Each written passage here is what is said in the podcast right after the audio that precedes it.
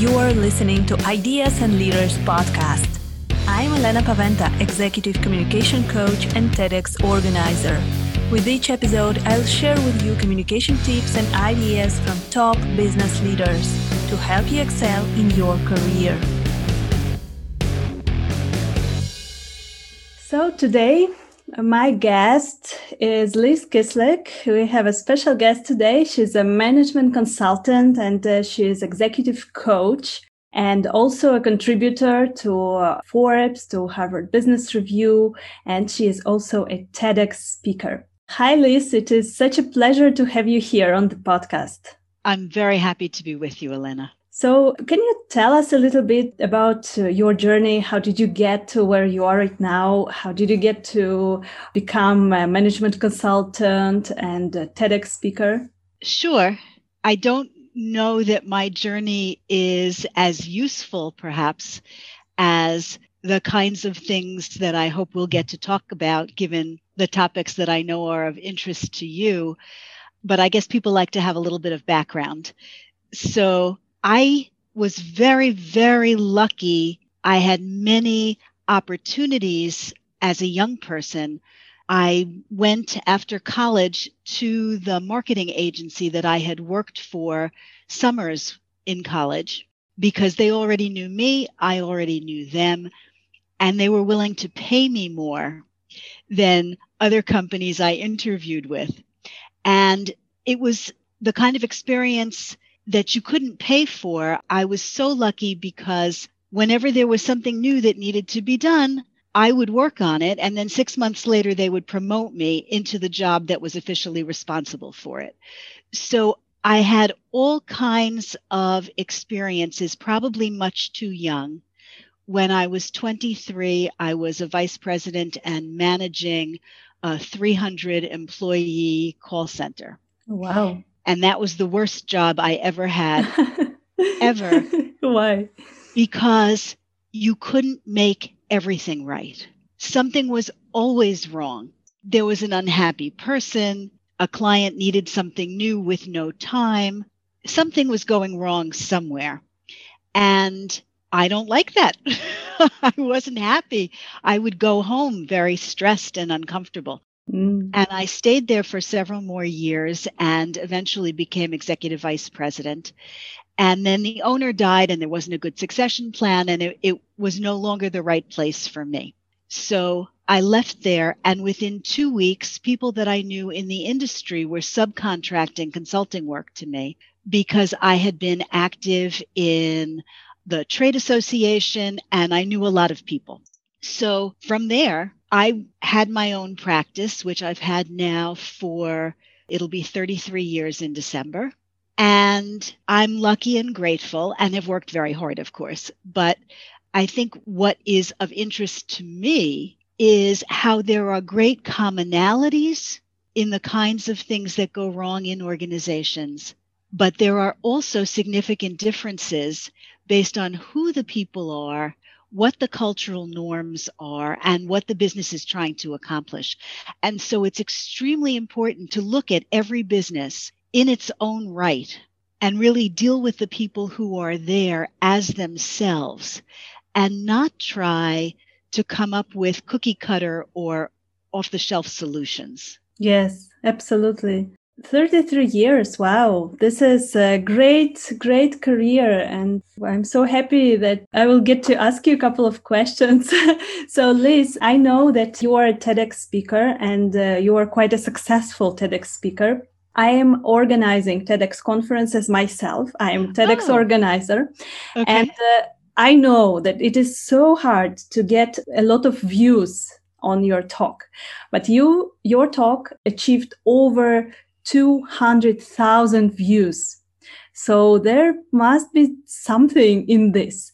And uh, your talk was on conflict, why there is so much conflict at work and how to deal with this, how to overcome it. So what is your advice? So maybe you can uh, just uh, tell us a few main points from your talk so that our listeners can go later on YouTube and uh, watch it, the full talk. So, what would you recommend how to avoid this conflict at work? So I don't really think, Elena, that we can avoid conflict at work in the same way that there is conflict at home.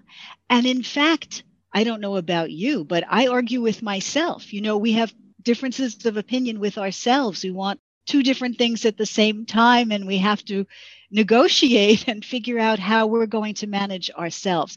So I don't think you can avoid conflict. I mean, you can try, and we all know bad leaders who do. They pretend everything's okay. They want it to look good on the surface, but that's not real. And in fact, differences of opinion are sometimes how we express ourselves and encourage creativity and growth. Uh, the fact that different people have different views, different needs, first of all, it makes life interesting. And second of all, we learn from that. So in an odd way, I'm kind of fond of conflict so long as it does not get to anger and hatred. The thing is to be able to air and express different views, make decisions about what needs to happen, and still feel comfortable to work together. And that's really the goal to feel comfortable and that we work things out together. And it is possible to go forward together even if we don't want exactly the same things.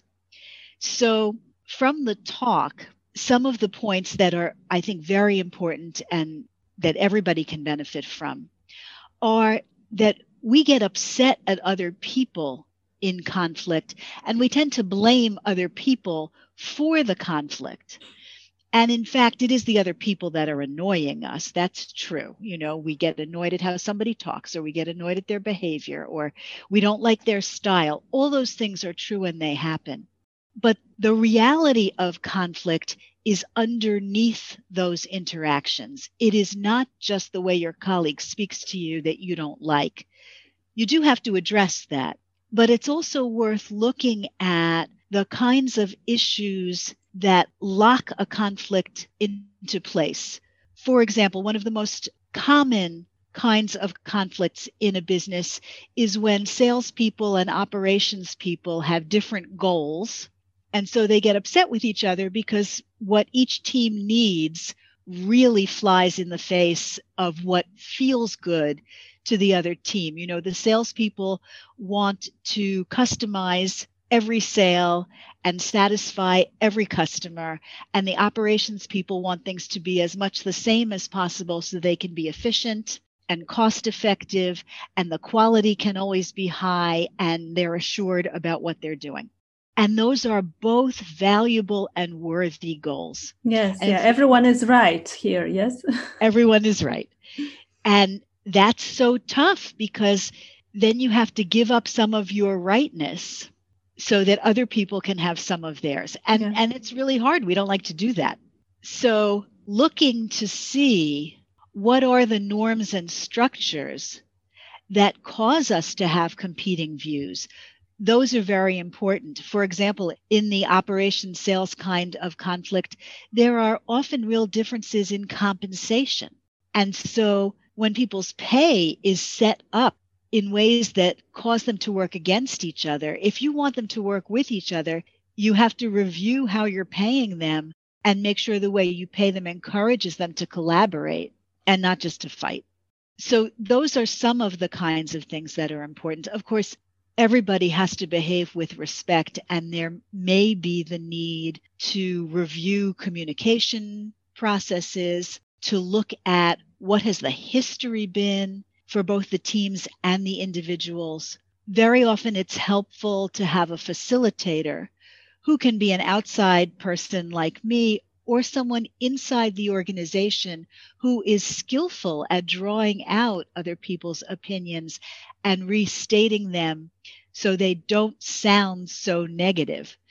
Sometimes just the way things sound can make a big difference. Yes, yes, definitely. I I remember from uh, Dale Carnegie training as I I was uh, certified as Dale Carnegie trainer several years ago and there is this concept of uh, disagreeing agreeably so that even if we have completely different opinions then we are able to talk to each other with respect yes agree with each other. So yes i understand that sales are very important to you. At the same time for me so it is uh, you don't have to avoid the conflict but still you can be a little bit more positive in how you talk yeah? It helps a lot you know if you think that the problem how do we satisfy customers? How do we create cost efficiency? The problem is what we want to solve it's not that the people are the problem. Then, in addition to working on the real issue, you can still actually be fond of each other as colleagues. Have a good time when you go for coffee. You know, you can put the problem aside and still want to work together because you have goals and values in common on behalf of the business so that the operations people can develop some concern about customers too. And the salespeople can develop some concern that, in fact, the machinery in manufacturing is really the right kind and that the production staff has the funding to get the best kind because that takes care of their customers. There's usually so much mutuality of interest in a business that if we can look at that more and the things that we think negatively about each other, look at those less, that's helpful. Yeah. So uh, I'm inviting our listeners to listen, to go to YouTube and listen to the talk and watch the talk by Liz, uh, why there is so much conflict at work and how to fix it. So I'm sure that you will get much more information out of it. So Liz, now we are going through uh, tough times for leaders in the last several months. We are now in the end of 2020, and uh, this year was tough for all of us because of uh, many different reasons. And I think that it was even uh, more challenging and tough for, for business leaders, for people who are responsible for their teams, for people who have to make tough decisions, for people who are, we are looking at them and we're expecting something from them, but they don't know what to do themselves. So, what would you recommend in those tough times for leaders to keep their teams engaged? Because still there are a lot of obstacles, but they need to deliver results and they need to keep their teams engaged. So, what would you recommend in this situation? Good. It has been so tough for everybody, Elena. And I think for leaders, as you say, others look to them not only for the direction of what to do, but also to know are we okay? Are we safe? How frightened should we be? So leaders have to be centered and grounded and also functional. That's very challenging because it means there's a certain amount of feeling all right and looking all right even as leaders themselves may be dealing with everything from disruption in their home, if someone is ill, or if their children are home when they don't expect them to be, or they're living with people that they hadn't planned on living with. So everything can be disrupted there, to entire marketplaces are in disruption right now. So it's it is so tough. Many businesses here in the States have laid off great numbers of people. So they're trying to get the work done with fewer people. It's really challenging. In general, it is very helpful to step back from whatever harsh realities there are, not to lose sight of them, but to step back so that you can pause and take a kind of accounting of what's really going on and reset priorities there are a few ways that can be helpful when you have to deal with this sort of thing. The first thing, and this is going to sound a little crazy, is actually for the leader or anybody. You remind yourself that in this moment, you are actually safe because you need a calm brain to deal with these challenges. And if you yourself are agitated, you're much more likely to make a decision that quiets your agitation but may not look at all the factors that actually are there. So there's a technique for determining that you, in fact, are safe. And it is to actually, I'm going to do it now. You look behind yourself and make sure there's nothing chasing you. Sounds silly, but it is actually helpful to your brain. So to actually look over your shoulder and make sure that in fact you're safe and to say, oh, yes, I'm safe. Nothing's chasing me. There's no blood. There's no fire. Ah, I have the time and the space to actually think for a moment before I make this decision, talk to my team member, go see my boss, any of those things. Settling yourself, and there are a million techniques for how you can settle yourself so that you can then think fully, calmly, is unbelievably useful. All right, now let's talk about some of the thinking. One of the things that I suggest to my clients, and they find it very helpful, is to look out farther into the future than you would normally look in your day to day decision making. Three years out seems to be a good amount of time. Will this thing matter? What do we really want to have accomplished in three years? And if that's what we care about then, what would that mean for two years out, for a year out, for six months out, three months out, a month? And you bring it all the way back. So then what do we have to do today? By taking this longer view, you can think about all right, if I make this decision, I'm just going to use the sales and operations issue we raised before because it's such a normal one yeah. to go back to. If I make this decision now, what will it mean to our customers, not just this month, but a year from now? So you can question yourself is this the right decision for the long term? Because if it's not good for the long term, the great likelihood is it doesn't make sense to do it now. It's different, of course, if there's an emergency. You have to do what the emergency demands. But even in today's hard times, most of what we are deciding each day is not a physical emergency. Most of it will have implications at least 18 months out, whatever we do today. So it makes sense to look all the way out there. That's very important. And to think then in terms of our people and how and where they will be 18 months from now. And so, does this structural decision make sense for them? What do we need from them? What's the direction we need to give them? Because if there has ever been a time to be clear and thoughtful, when people are virtual, you don't know what's going on in their environment and you don't see them with the regularity you might have in the office. You can't just stop by their desk, see them in the break room. You actually have to schedule these appointments, and they're so exhausting you don't want to have to give them 12 directions in a day.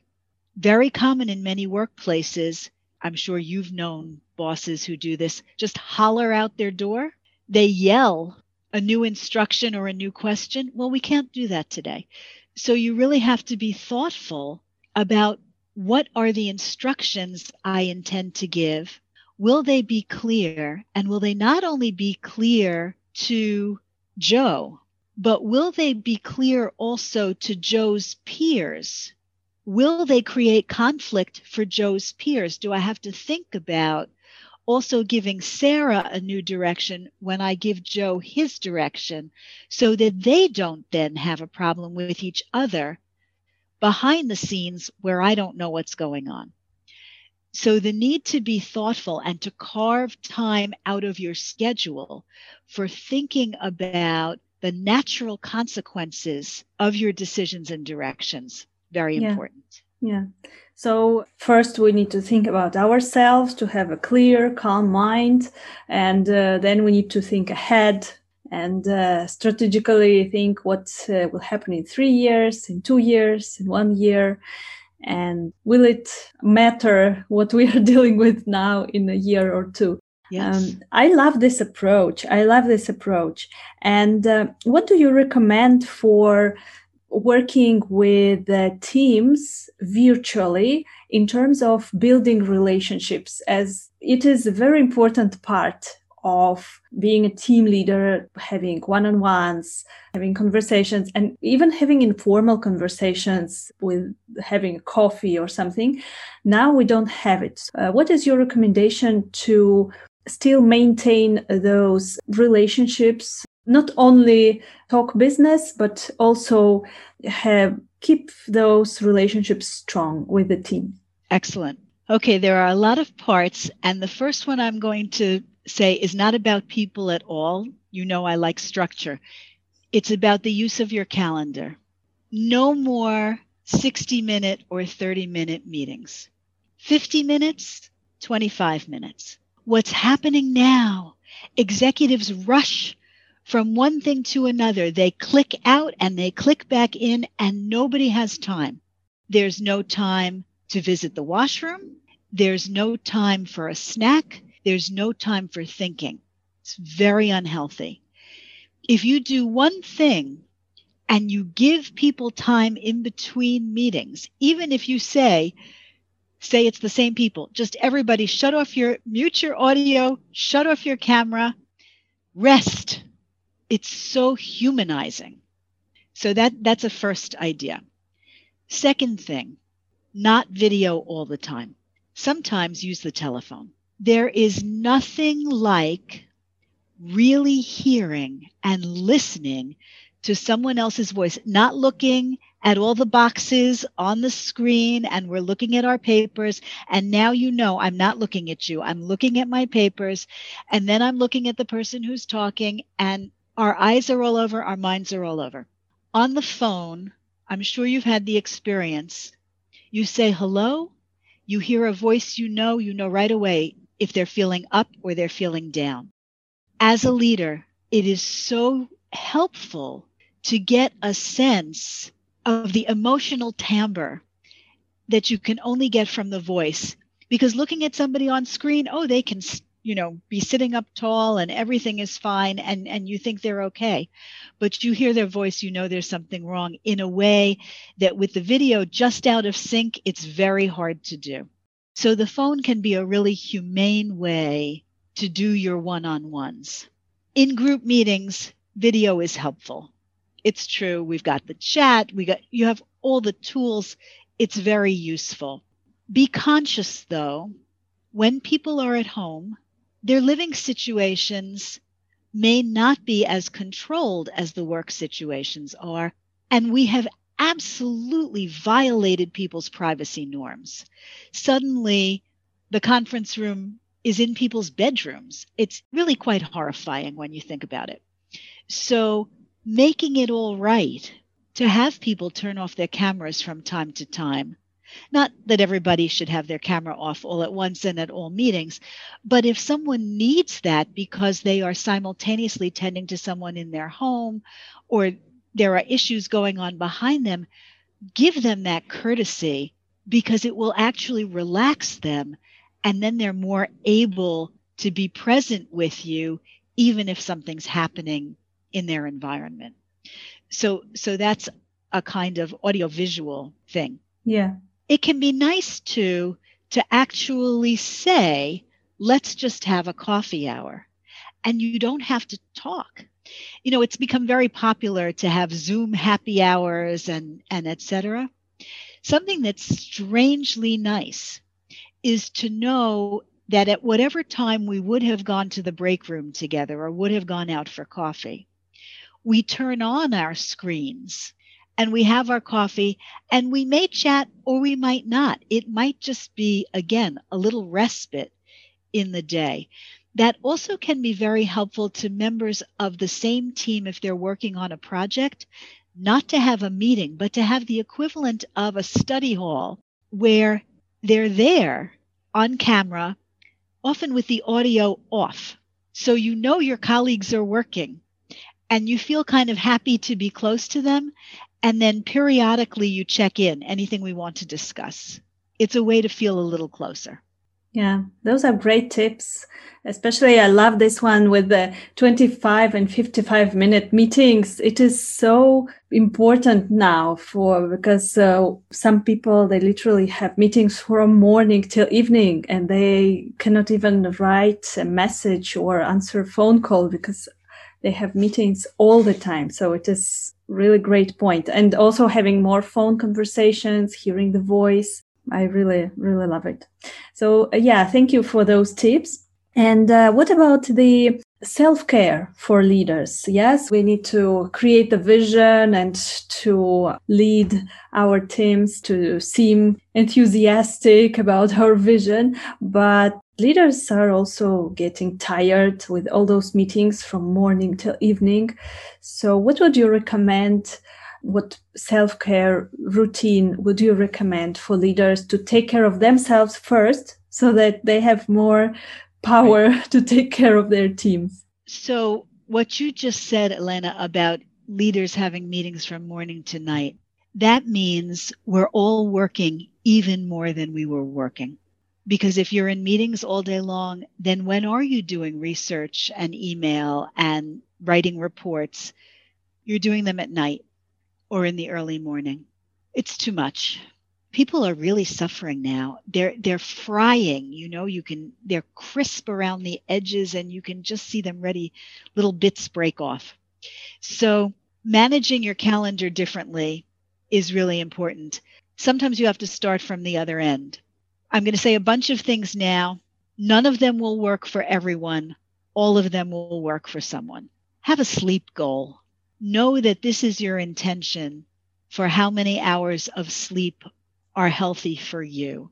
The scientific recommendations these days seem to be seven and a half to eight and a half hours per night as the healthy amount. I have to admit, I'm not there yet. I'm aiming for seven, and I'm very happy when I get it consistently. But the thing is to keep trying to get more healthy sleep all the health norms about exercise. Oh my goodness, it is so important. And it does not have to be in the gym, just moving your body and having a walk. If I know I've been still for too long, I will literally set a timer, work for 20 minutes, and then get up and dance or jog in place or just walk around anything just to move. Squats are very good. Moving your big muscles are very good. What's great about dance is if you sing or put on some music, that's good for your head as well. It changes mood, yeah, especially oh. if you're dealing with some complicated issue. If you make such a dance break or sports break, then uh, immediately you come back with a fresh head, yeah. Exactly right. Nature is like that too. If you can take a walk outside, even briefly, anywhere that there's green, if you have a window to look out of, do your little dance routine by the window. Sunlight is a fabulous thing. Say you're in an inside room and you don't have access, buy a plant, have something green where you are. All of these in very small amounts help. Some scents the smell of different fragrances, essential oils can be very helpful to some people. For some people, having music in the background is very helpful. Okay, these are all surface kinds of things. Other things that are incredibly useful meditation, and there are so many different styles that even if you don't like one right away, forget it. Try another one there are many, many different kinds. It's very important also for leaders to have people that they can rely on as sounding boards and as a place to vent, express their own concerns, not their team members. You have to be authentic with your team members, but you don't want to be telling them all your worries. That's not a good idea. But you need a place to take that and sometimes it's not the people you live with because you're with them all the time.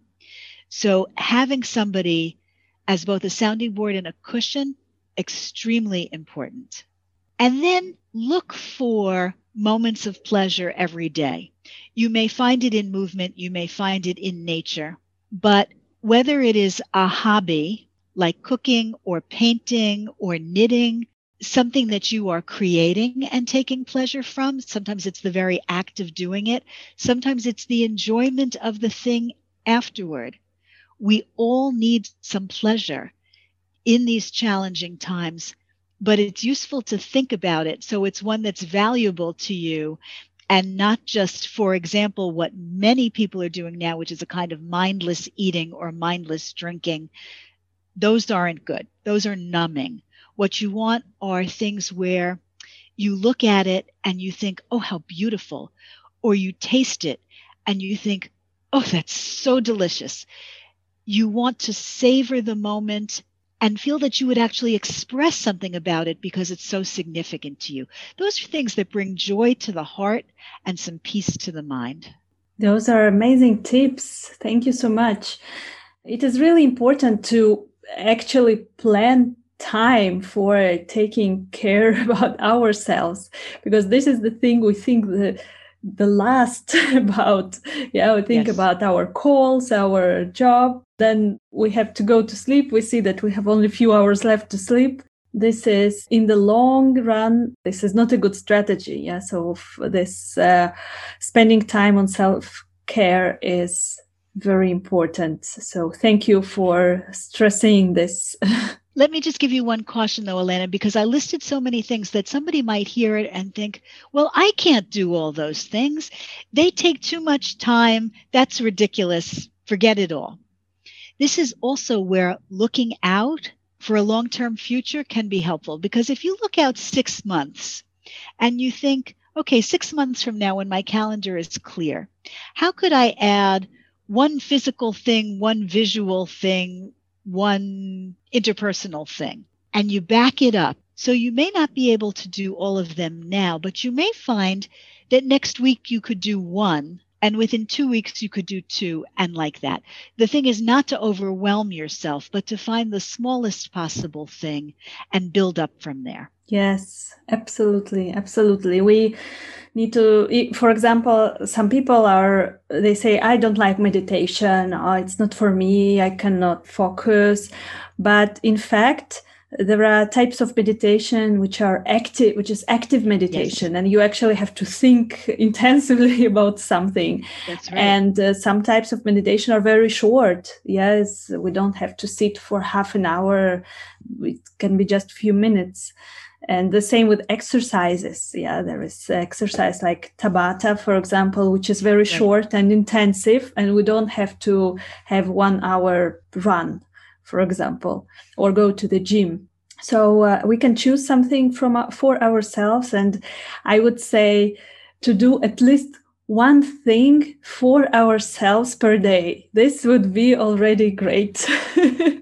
Just to yes. write it in our calendar that okay i don't know 7 p.m i'm going for a walk or 7 a.m i'm meditating for 10 minutes. And this would be great. Just one small thing per day it would be amazing. And it sounds trivial. You don't even have to start with 10 minutes. Start with one minute. The fact that you do one minute and you do one minute with regularity of anything is better than not doing it, not doing it, not doing it, and one day doing 10 minutes and thinking, oh, I don't have time for this. Do one minute. And then if you do that for a week, maybe you could turn it into two.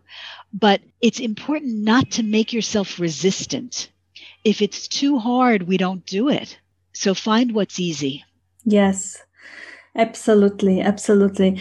So, Liz, thank you very much for your tips, for your leadership advice. I also wanted to ask you the last question because a lot of our listeners, they are business leaders, but they are also thought leaders and uh, they want to be known and be recognized as thought leaders in their field.